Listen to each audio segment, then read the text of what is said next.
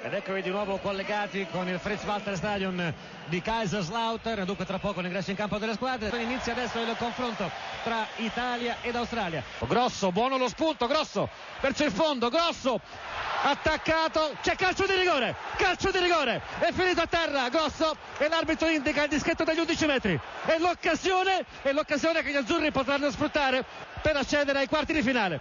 E dunque la palla viene collocata sul dischetto per l'esecuzione del calcio di rigore. Momento decisivo che grava interamente sulle spalle di Francesco Totti. Si porta al limite dell'area di rigore. L'arbitro invita tutti a rimanere fuori.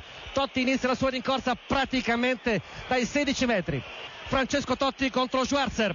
La rincorsa del romanista. Il tiro, la rete, la rete. L'Italia in vantaggio su calcio di rigore di Francesco Totti. L'Italia in vantaggio. E il gol che vale è quarto di finale.